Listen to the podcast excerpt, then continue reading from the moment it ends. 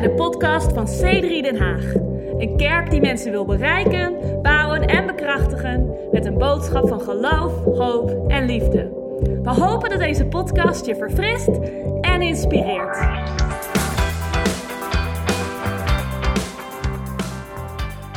Ik wil vandaag spreken over My Story, laatste sessie van My Story. En ik dacht eigenlijk in voorbereiding, moet ik nog een verhaal vertellen? Hoeveel verhalen van mij willen jullie weten? Uh, Sean die werkt veel voor ons, voor onze kinderen, die helpt ons veel, die, die kent genoeg verhalen over ons. Maar sommigen van jullie uh, willen gewoon niet al te veel weten over ons leven. En dat ook, ook om te zeggen dat wij absoluut niet het volmaakte, perfecte gezin zijn. veel van jullie hadden het al enigszins door. Sommigen van jullie zijn in een ontdekkingsreis om dat te ontdekken. Maar ik denk dat het belangrijk is dat we in deze kerk niet ons hoeven voor te doen als perfecte gezinnen of perfecte mensen, maar dat we kunnen komen zoals we zijn en dat we weten dat God van ons houdt zoals we zijn. Maar dat God ons, dat zijn liefde ons verder neemt naar een plek van vrijheid, van vruchtbaarheid, van waarheid. Zodat we gelegenheid hebben om te groeien in de kerk. Zie, want ik heb gezien, in jong, met name in jonge mensen, dat op het moment dat ze bestempeld worden als een jonge leider, als een voorbeeldfiguur, dat ze stoppen om te groeien, omdat ze niet uh, in staat zijn om kwetsbaar te zijn in de kerk. Want ze moeten nu een voorbeeldfiguur zijn. En dat is hoe je een burn-out krijgt, dat is hoe je vastloopt, dat is hoe je je geloof kwijt kan raken. Omdat je, omdat je, je staat vooraan en je denkt, ik, ik mag niet zichtbaar zijn. En als er een oproep is in de kerk, denk je, ik kan maar beter niet reageren. Want straks weten mensen dat ik niet perfect ben. Kan ik uh, laten weten, wij weten dat je niet perfect bent, want wij zijn niet perfect. Wij, wij, wij kennen je menselijkheid, want wij kennen onze eigen menselijkheid. En dit is een huis um, waar mensen in zitten. Right? Is iemand er blij mee? En dus voel je, voel je enorm vrij om niet perfect te zijn. Voel je, voel je normaal als je niet perfect bent. Sterker nog, als, je, als, je, als het altijd goed met je gaat, um, gaat het waarschijnlijk niet altijd goed met je. Of is er misschien ergens iets onder de oppervlakte uh, wat goed zou zijn om naar te kijken en eerlijk naar te zijn. Right? Dus vandaag wil ik het hebben over mijn verhaal, nog een verhaal. Um, maar op basis van vriendschap. En ik wil deze tekst voorlezen, Spreuken 13, vers 20. Spreuken 13, vers 20. Um, er staat, wie met wijze omgaat, zal wijs worden. Zijn er, zijn er mensen die wijs willen worden in de zaal? Maar als je wijs wil worden, ga dan om met mensen die wijs zijn. En dan staat er, maar wie omgaat met dwazen, ik ga niet vragen of je dwazen kent, maar, als je, maar wie omgaat met dwazen zal het slecht vergaan. De Engelse vertaling Proverbs zegt: Walk with the wise and become wise. Associate with fools and get in trouble. En um, we kennen allemaal wel filmscenario's waar, waar een hoofdrolspeler is die omgaat met, met mensen die niet verstandig uh, handelen en uiteindelijk in de problemen komt. En ik wil het vandaag hebben over deze schijnbaar simpele tekst. Um, en, en op basis van een gedachte van, van vriendschap. En ik moet zeggen, terwijl ik dat aan het voorbereiden was, raakte het me en begon ik nieuwe dingen te zien waarvan ik dacht van, hey, dit is, het zou goed zijn om dit te delen. Want weet je dat kerk meer is dan een plek waar je op zondag naartoe gaat? Weet je dat kerk meer is dan een plek is uh, dan waar je kan dienen?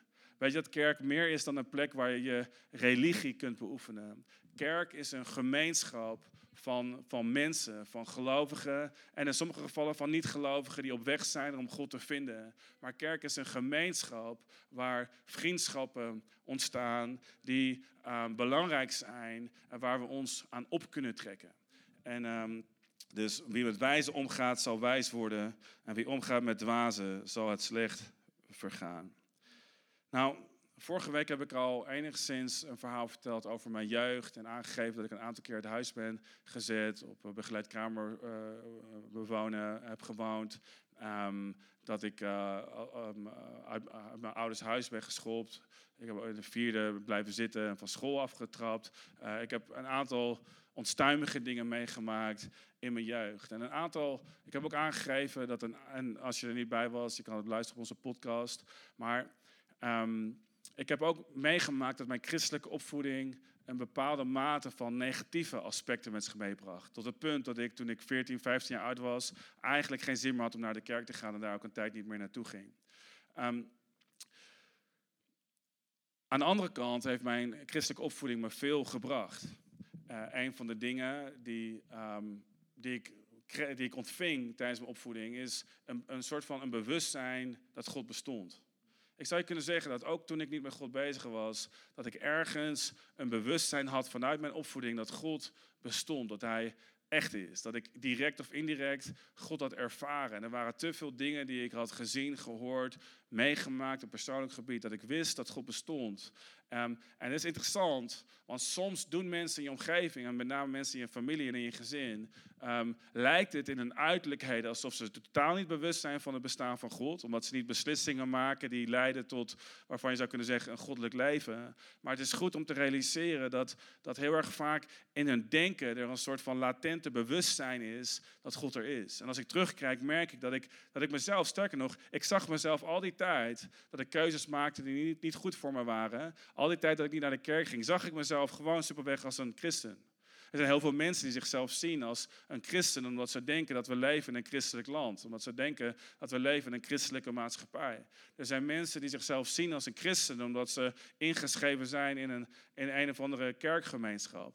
En ik denk dat dat ehm, aan de ene kant denk ik dat het heel erg positief is, omdat we, omdat we een algemene um, veel van ons een algemene um, opvoeding hebben gehad, een algemene ontwikkeling hebben meegekregen over het christelijk geloof. Ik zie ook overigens dat het steeds vaker ontbreekt. Dat mensen helemaal geen idee meer hebben. Of zelfs, goed om te weten, niet eens weten dat ze welkom zijn in de kerk. Als je tegen mensen zegt, hey, wij zijn bezig, we gaan, we gaan op zondag naar een kerk. Dan vragen ze wat voor kerk. Omdat ze denken, nou, het kan Scientology zijn. Of het kan een christelijke kerk. Het kan van alles zijn. Wat voor type kerk. En als je mensen uitnodigt naar de kerk. Of, of als je het met mensen hebt over de kerk. Dan vragen ze zich vaak af, mag ik komen? Uh, is, ben ik überhaupt welkom? Omdat ze denken dat we een exclusief genootschap zijn. Dus het is belangrijk om die dingen te communiceren met mensen. Maar ik, ik groeide op met een, met een bepaald algemeen bewustzijn. God, God bestaat. Um, maar tijdens, in de tijd dat ik naar de kerk ging, op leeftijd 11, 12, begon ik, um, begon ik uh, stelden mijn ouders mij voor aan een vriend die David heet. En ik weet nog heel erg goed dat, um, dat en zijn ouders gingen naar de kerk. Wij gingen uh, toen ook naar de kerk. Ik kende hem niet. Mijn moeder nam me mee. Zei, kom je met mee? Ik kan je voorstellen. Aan, uh, oh, ik ga naar um, mijn vriendin toe. Misschien hebben ze er mee te gaan. Hij heeft ook een zoon van jouw leeftijd. Misschien vind je het leuk. Dus ik ging mee. Hij had een Commodore 64. Kan ik een amen horen in de zaal? Zijn er mensen die weten wat een Commodore 64 was? Dat is een, een, een, computer voor de mensen die jonger zijn dan dat. Johan die werkt aan computers, maar heeft geen idee waar ik het over heb volgens mij. Het is een soort van spelcomputer wat, eh, wat, wat, uh, met een heel dik toetsenbord waar alle hardware in zit. Uh, aangesloten aan een, aan een cassettedek. want je speelde de computerspellen op, op, op tape. Kun je nog herinneren? Uh, en als, dan je, en als je dan, als dan aan het, laden, uh, het spel aan het laden was, dan had je allemaal van die, uh, van die strepen in het scherm. En dan moest je, tenminste hadden wij het gevoel, heel vaak op spatie drukken. En dan dacht je dat het sneller zou gaan. En halverwege het spel moest je het bandje omdraaien. Sommige van jullie, voor sommige is dit gewoon thuiskomen, right? En, het was, en je had ook van die grote floppy disks die je erin kon zetten. En, en dus David had een spel, Batman. En, uh, en we maakten instantly een connectie. Want wij thuis hadden geen spelcomputers. Ik groeide op zonder computers en dat soort zaken. Dus we hadden gelijk een connectie. En ik leerde op leeftijd van elf, leerde ik hem kennen. En ik zou zeggen, die vriendschap in de kerk ontwikkelde zich tot een vriendschap die, um, die bijna aanvoelde, of eigenlijk aanvoelde letterlijk als het zijn van broers. Um, thuis was het soms wel ingewikkeld bij ons, we hadden veel ruzie. Um, en dus heel vaak als ik daar was, dan zei zijn moeder tegen me... Hey Lucas, heb je zin om uh, mee te eten? Oké, ik bel mijn ouders wel eens. Ik bel mijn ouders, hey, uh, mag ik uh, hier eten? Ja, is goed, blijf maar eten. En dan werd het laat en zei ze, nou, waarom blijf je niet slapen? Bel anders je ouders op. Dus ik belde mijn ouders op en ik bleef slapen. En soms was ik gewoon drie dagen weg. kwam ik er terug om wat spullen op te halen. Maar, um, en, en, we waren zo nauw. Dat, later, zijn ouders hadden een aantal kinderen. Maar hij was de jongste. Um, en toen hij 18 was, kreeg hij een broertje. Um, op een gegeven moment ontmoette zijn broertje mijn moeder. En, en dus zijn moeder zei, hey, dit, is, dit is de moeder van Lucas. En dat broertje zei, was helemaal in de war, want hij zei, maar, maar jij bent toch de moeder van Lucas? Hij dacht letterlijk dat ik, dus ik was zo vaak daar, dat hij dacht van ja, ik, Lucas hoort bij de familie. We zijn, ik was een onderdeel van die familie. Maar ik zou je dit zeggen, dat, en dit is een gedachte die ik met je wil delen, dat het niet zozeer, de, laat ik het zo zeggen, de kerk had zowel een positieve als een negatieve invloed op mijn leven. Omdat er wat dingen gebeurden in de kerk die niet zo heel behulpzaam waren. Daarom zijn we deze kerk begonnen om wel behulpzaam te zijn. Ehm, maar maar ik, ik kreeg uit de kerk kreeg ik bepaalde zaken. Maar het belangrijkste wat ik ontving uit mijn opgroeien in de kerk was de vriendschappen die ik eraan overhield. Want het was niet zozeer de kerk wat voor mij de reden vormde waarom ik bleef geloven. Het was niet zozeer dat ik naar de kerk ging. Sterker nog, ik ging voor een periode niet naar de kerk. Maar het waren de vriendschappen in de kerk die mij er doorheen trokken. En ik weet nog zo goed dat ik op een gegeven moment van school was afgetrapt. Ik ging naar een nieuwe school. Um, in het begin van het schooljaar, of ergens, nee, ergens rond, um, rond Koning, Koninginnedag in die tijd, Koningsdag. Um, was er een, uh, sorry, ik was op reis gegaan, een paar vrienden leren kennen, op een nieuwe school. Dus ik kwam in een nieuwe vriendengroep terecht, um, die allemaal niet met het geloof bezig waren. Um, en ik zou die dag naar een jeugdconferentie gaan, die begon op Koningsdag. Hoe verzin je het? Maar goed, anyway. Um, die begon op Koningsdag. En dus uh, ik ging met mijn nieuwe vrienden mee naar, naar, naar Koninginnedag, zoals het toen nog heette. En, en, en terwijl ik daar was, had ik geen enkele zin meer om naar de christelijke jeugdconferentie te gaan.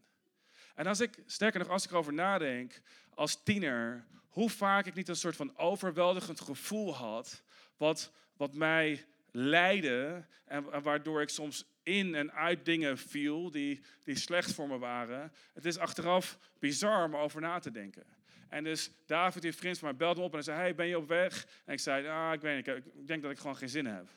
En je weet hoe je, tenminste, laat ik, laat zeggen, hoe ik was als tiener. Ik kon er geen uitleg eh, over geven. Ik had geen enkele logische redenering daarvoor. Ik had gewoon geen. Ik, ik voelde gewoon, ik was met een andere groep en ik had zoiets van. Weet je, ik had het hele jaar naar uitgekeken, omdat God enorm mooie dingen had gedaan in mijn leven, die ik vorige week ook heb besproken. En toch, terwijl ik een jaar lang ernaar uit had gekeken, dacht ik die dag, ja, ik denk dat ik maar eens niet ga. Dus hij, hij, hij, sprak me aan de telefoon aan en zei: Gast, je weet niet wat je mist. We, hebben, we gaan een geweldige tijd hebben. Ik ben het aangekomen. Pak je spullen, stap in de trein en ik zie je zo. En, uh, en dus zijn ouders haalden me op en zijn ouders waren ook organisatoren van die conferentie. En ik zou je zeggen dat die vriendschap, ja, als, jongen, uh, als, als, als, als jongeren leerden we negatieve gewoonten van elkaar. Daar zal ik er eerlijk over zijn. Maar uiteindelijk was het de het geloof wat we samen deelden, wat ons er doorheen trok. En toen hij serieuzer begon te worden met het geloof, begon ik er serieuzer mee te worden. Als ik er serieus mee werd, werd hij er serieuzer mee. En we hadden een, een, een groep van een aantal vrienden, waardoor, ik kan je zeggen, ik geloof dat de hand van God erin was. Dus misschien had God een andere manier gehad. Maar als ik die vriendschap niet had, had ik vandaag niet geloofd in God. Ik kan je bijna met zekerheid zeggen dat als ik niet in die tijd mensen had die me er doorheen hadden getrokken, dan, had, dan weet ik niet waar ik was geweest. En dus het waren, het waren de, de vriendschappen in de kerk die voor mij een van de grootste cadeaus, de grootste geschenken waren uh, voor mijn opvoeding. Dus, ik, dus onderschat niet de kracht van goede vriendschappen in je leven. Onderschat niet de kracht van het vinden van een plek waar je vriendschappen opdoet die goed voor je zijn. Die je naar een goede plek eh, brengen. Um, de, de, Spreuken 13, zoals ik net al las, zegt: Wie met wijze omgaat, omgaat, zal wijs worden. Wie met dwaze omgaat, zal slecht vergaan. En je zal merken in je leven dat de mensen waar je mee omgaat, um, je, je toekomst vormen. Het is een soort van standaard christelijke zin in jeugdwerk. Nikkel en ik waren vroeger eh, jeugdpesters in onze kerk in Amsterdam. Laat me je vrienden zien en ik laat je je toekomst zien. Tegenwoordig zou je kunnen zeggen, laat me je telefoon zien. En ik kan je vertellen wat je toekomst is. Laat, laat, laat me zien met wie je Snapchat en met wie je, eh, met, met wie je uh, Instagramt en met wie je appt. Want, want, want met wie je omgaat, zul je mee worden besmet. Ik zeg niet dat je, dat je geen christelijke vrienden moet hebben, maar ik denk dat het enorm belangrijk is om een community te hebben van mensen waar je je aan optrekt. Um, en niet alleen maar mensen hebt die, uh, die je naar beneden trekken. Want het is in principe dat de mensen waar je mee omgaat, je op een, op een, op een grote manier je toekomst vormen. Het is niet je lidmaatschap in de kerk. Het is vaak niet eens je opvoeding. Het zijn de mensen eh, de, de vrienden die je opdoet, waar je mee een toekomst in gaat. Dus als oefening maakte ik een lijst, eh, terwijl ik het aan het voorbereiden was, maakte ik een lijst van vrienden. En ik, en ik bedacht mezelf, um, ik noemde, en ik had een aantal namen erop staan waarvan ik dacht, hey, ik heb al een tijd geen contact meer gehad. Omdat als je kinderen krijgt en verhuist en weet ik veel wat, en een kerk begint en een bedrijf hebt en dat soort zaken, um, dan kunnen dingen verwateren. En ik heb, een, en ik, ik heb die dag heb ik uh, 15, nou iets minder, maar iets van vijf appjes uitgestuurd, drie dinertjes gepland, of gewoon uh, momenten om naar mensen toe te gaan. Omdat ik dacht van, hey, dit zijn mensen die ik waardeer. Dit zijn mensen die ik misschien een tijd niet heb gezien. En het is voor mij belangrijk om te investeren in goede vrienden. Want, want, want met wie ik omga, daar, daar, daar, dat bepaalt voor een groot gedeelte um, hoe mijn toekomst eruit ziet. Laat me een tweede gedachte met je delen over vriendschap. Um, je kiest wie je vrienden zijn. Luister goed naar me. Vriendschap is een keuze. En ik denk te vaak laten wij onze omgeving bepalen wie onze vrienden zijn. Dus onze context op werk, onze context op school, onze context op universiteit, onze context van wie er in onze buurt woont, bepaalt wie onze vrienden zijn. Want gemak dient de mens. Waar? En als we met elkaar in de buurt wonen, we zeggen het is beter om een goede buurt te hebben dan een verre vriend. Wel, ik denk dat het misschien goed is om je vrienden uit te kiezen. Niet op basis van je omstandigheden. Om te zeggen, dit zijn mensen waar ik me aan kan optrekken. Dit zijn mensen die mij bij les houden. Dit zijn mensen die me eerlijk vertellen ehm, wanneer ik uh, snot in mijn neus heb. En niemand anders uh, zal tegen me zeggen, maar zij zeggen, hij, hij doet, het is tijd om eventjes dit te fixen. Uh, dat is een heel klein voorbeeld. Maar er zijn blinde vlekken in je leven en alleen je goede vrienden zullen het je zeggen. En dit is misschien soms voor sommigen van onze reden waarom we goede vrienden vermijden, of al een tijdje vermijd hebben, omdat sommige goede vrienden van ons simpelweg misschien een tikkeltje te Nederlands zijn geweest met ons. Te direct en te eerlijk. En misschien is het goed om, om soms met elkaar afspraken te maken over hoe we op een Hollandse manier gezond met elkaar communiceren. Want soms kun je te direct zijn. En de Bijbel zegt, laten we waarheid tot elkaar spreken in liefde. Maar weet je, soms is het simpelweg te confronterend om goede vrienden te hebben. En dus ik merk dat als je, als je, met name als je vaker verhuist en dat soort zaken, dat het gemakkelijk is om oude vriendschappen te laten verwijderen, eh, te verwateren en gewoon op context gebaseerd eh, seizoensvrienden te hebben.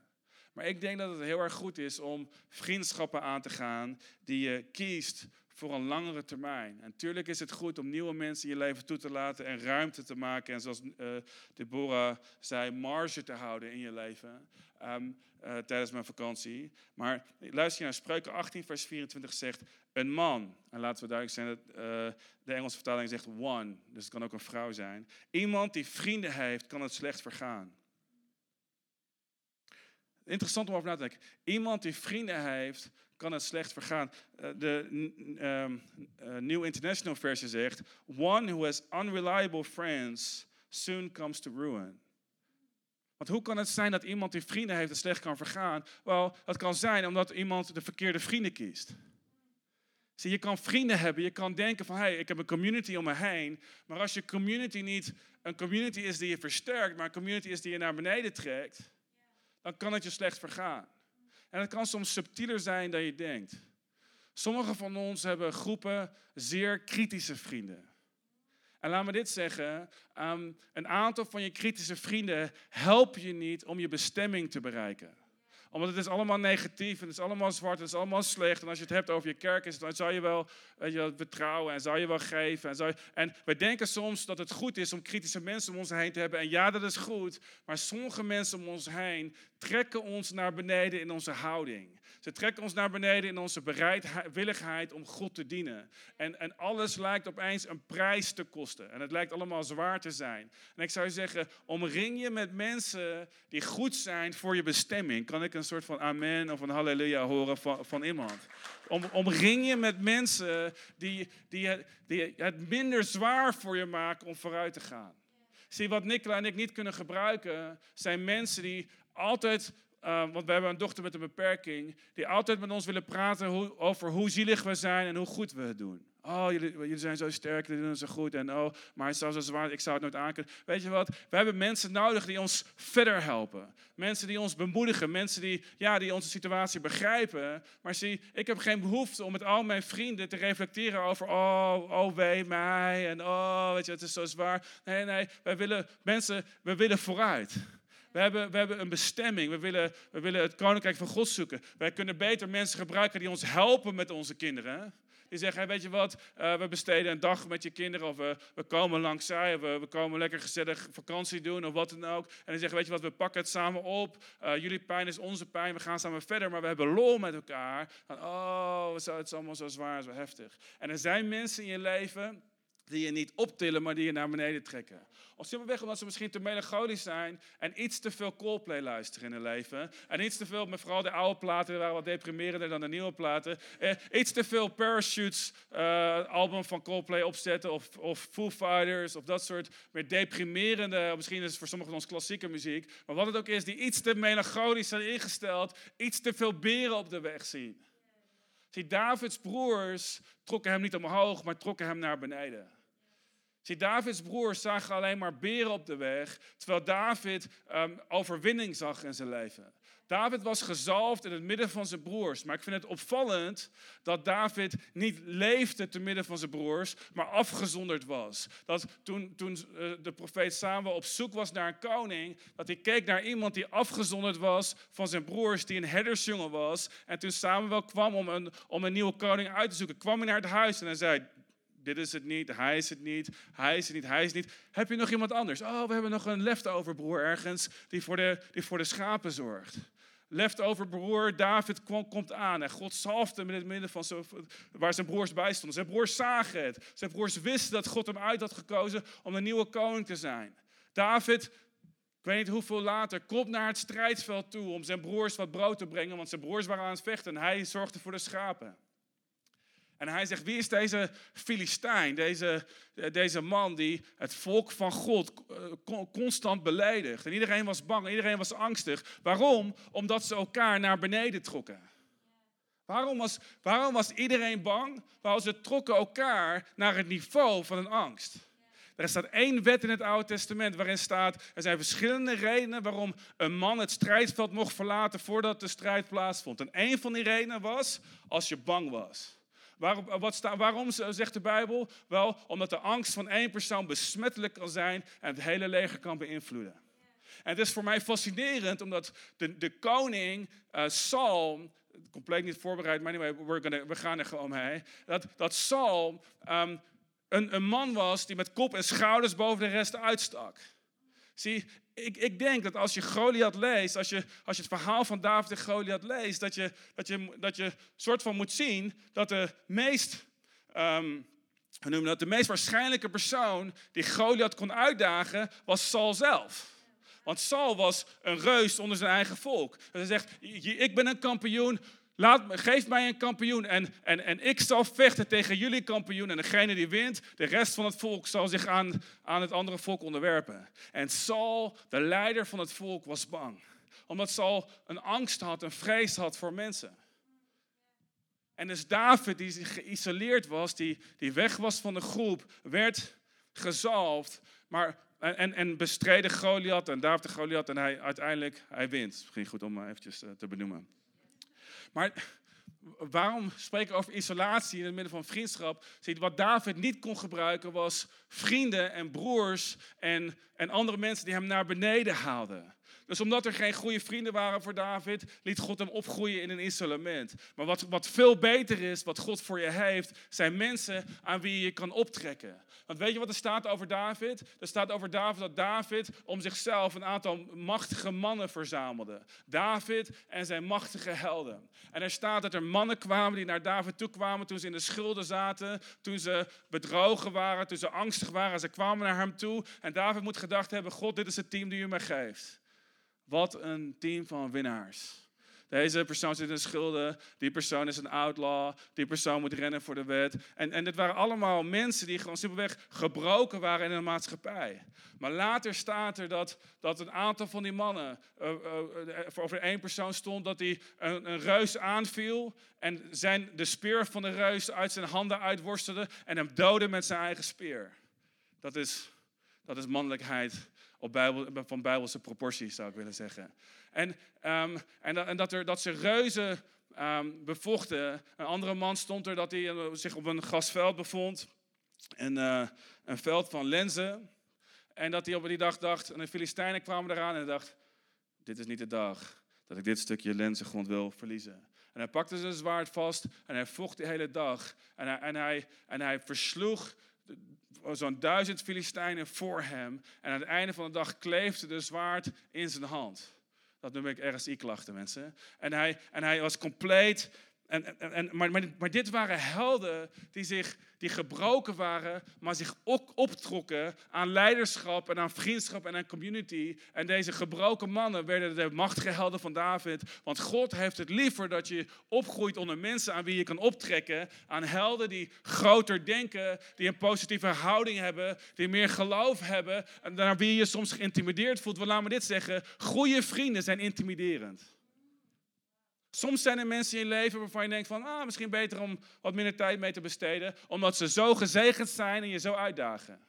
Ken je mensen op Instagram waarvan je denkt van, nou, ik volg ze liever niet, want alles wat ze posten is zo succesvol of zo prettig. En, dat is, en dat, je weet dat het niet nep is, want je kent ze. En je weet gewoon dat er een aantal dingen zijn in hun leven die God in hun leven doet. En zie het is soms verleidelijk om te zeggen, weet je wat, ik ga gewoon hangen met mensen waarbij ik me een grote vis voel in een kleine vijver. Dan dat ik, dat ik, dat ik omga met mensen die mij, die, waarvan ik het gevoel heb dat ik niet helemaal snap waar ze het over hebben. Waarvan ik het gevoel heb dat ze misschien verder zijn. En het kan op verschillende gebieden zijn. Als je een gezond huwelijk wil, ga om met mensen die een gezond huwelijk hebben. Zie, ik ken mensen in mijn omgeving die huwelijksadvies vragen aan mensen wiens relatie net uh, kapot is gegaan. Nou, um, ik ik wil absoluut niet mensen die gescheiden zijn beledigen, maar laat me dit zeggen. Ik ga niet voor huwelijksadvies naar iemand wiens, wiens huwelijk net op de klip is gelopen. Right? Er zijn mensen die, die, die financiële adviseurs hebben die, uh, en die advies aannemen van financiële adviseurs die zelf niet hun producten kopen. Want het is hun beroep om iets aan te smeren. Laat me dit zeggen, ik koop niks van iemand die het niet ook zelf heeft. Right? Je wil een Skoda verkopen? Laat me jouw Skoda zien. Want als jij, als jij een Skoda-verkoper bent, maar je rijdt in een Volkswagen, what's the deal? Right?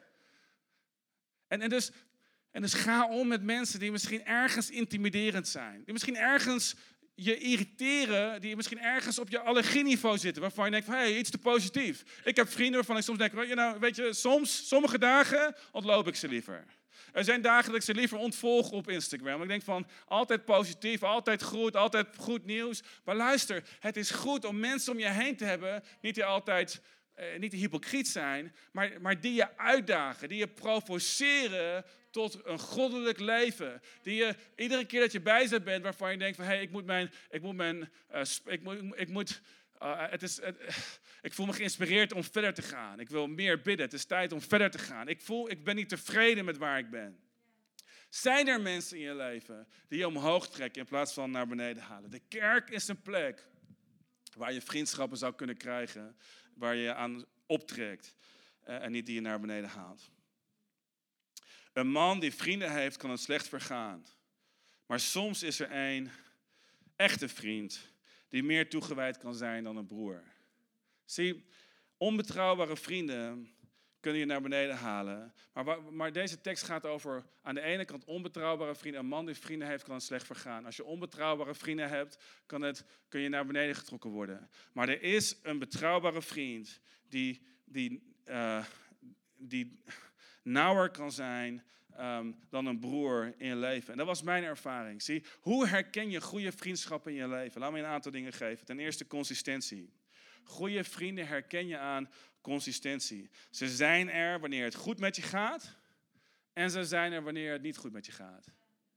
Zie, ik ben meer geïnteresseerd in mensen die er zijn op een begrafenis dan mensen die er zijn op een bruiloft.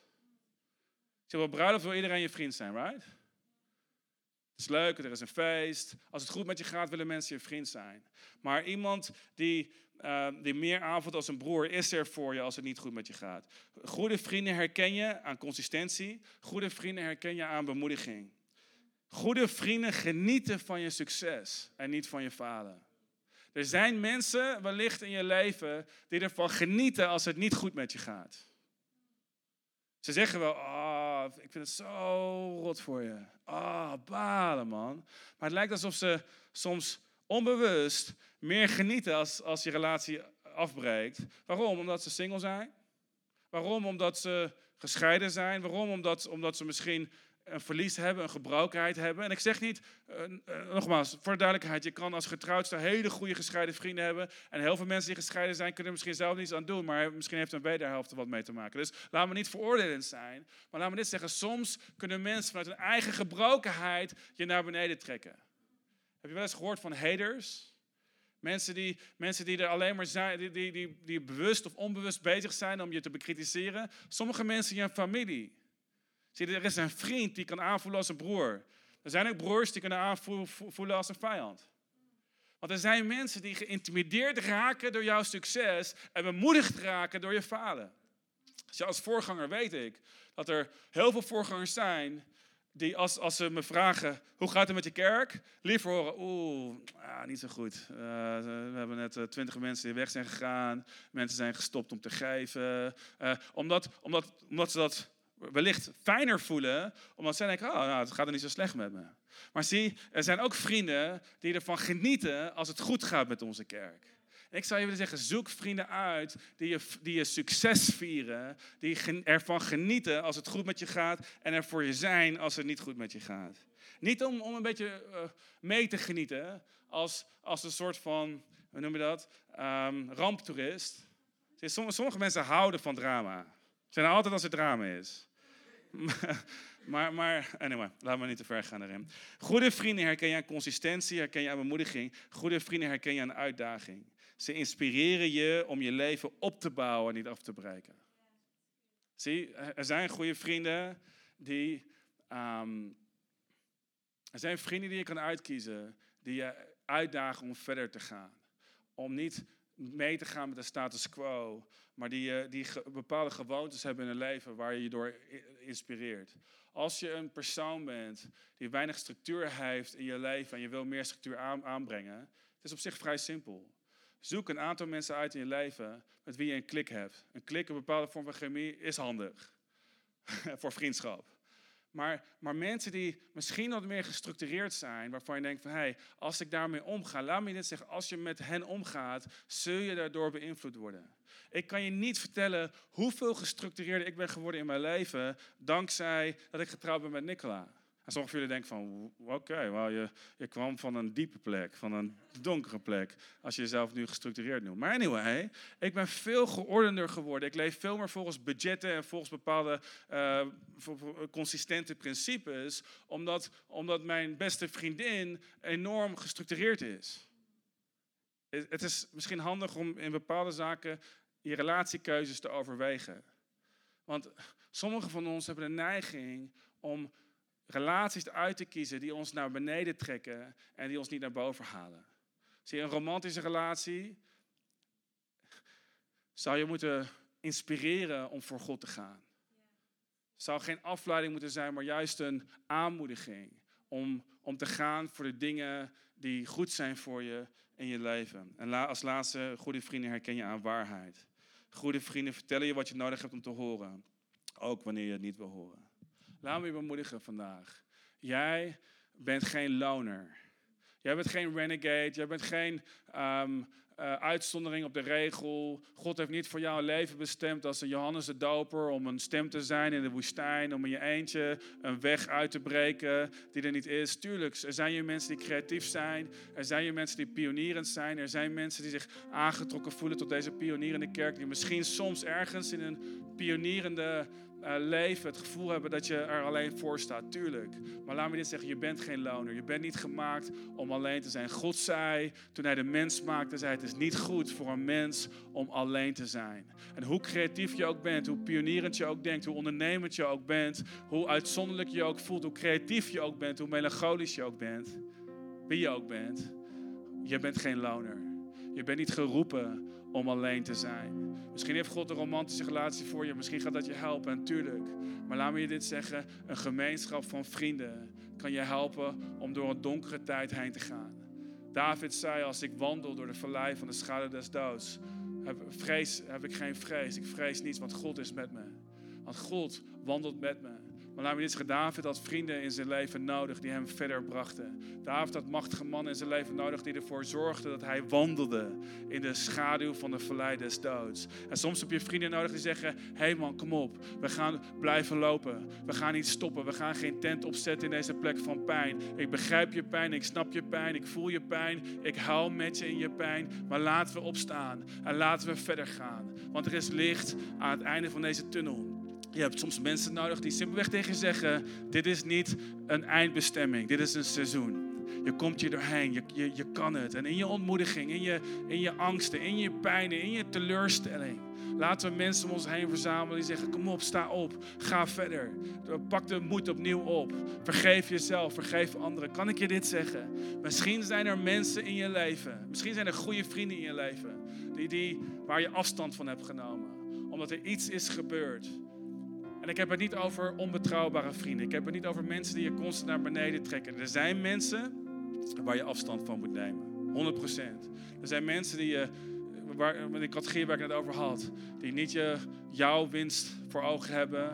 Um, en het is soms goed om te zeggen, weet je wat, het is misschien beter als we, als we uh, op afstand leven van elkaar. Maar er zijn ook mensen in je leven die, waarvan het misschien goed is, omdat je weet dat ze een goede impact op je leven hebben gehad. Dat het goed is om hen te vergeven. Of misschien om zelf een stap te nemen om mensen om vergeving te vragen. Want ik geloof dat, dat, dat er een, een tegenstand is op goede vriendschap in ons leven. En ik denk dat het goed is voor sommigen van ons om een beslissing te maken. Om te zeggen, hey, weet je wat, deze vriendschap ga ik opnieuw oppakken. Misschien heb jij het nodig, misschien heeft die persoon het nodig. Maar de kracht van vergeving, er is een vriend die nauwer is dan een broer. En soms kunnen dingen als een kerksplitsing of het feit dat je naar een andere kerk bent gegaan of, of een andere context, kunnen relaties doorbreken.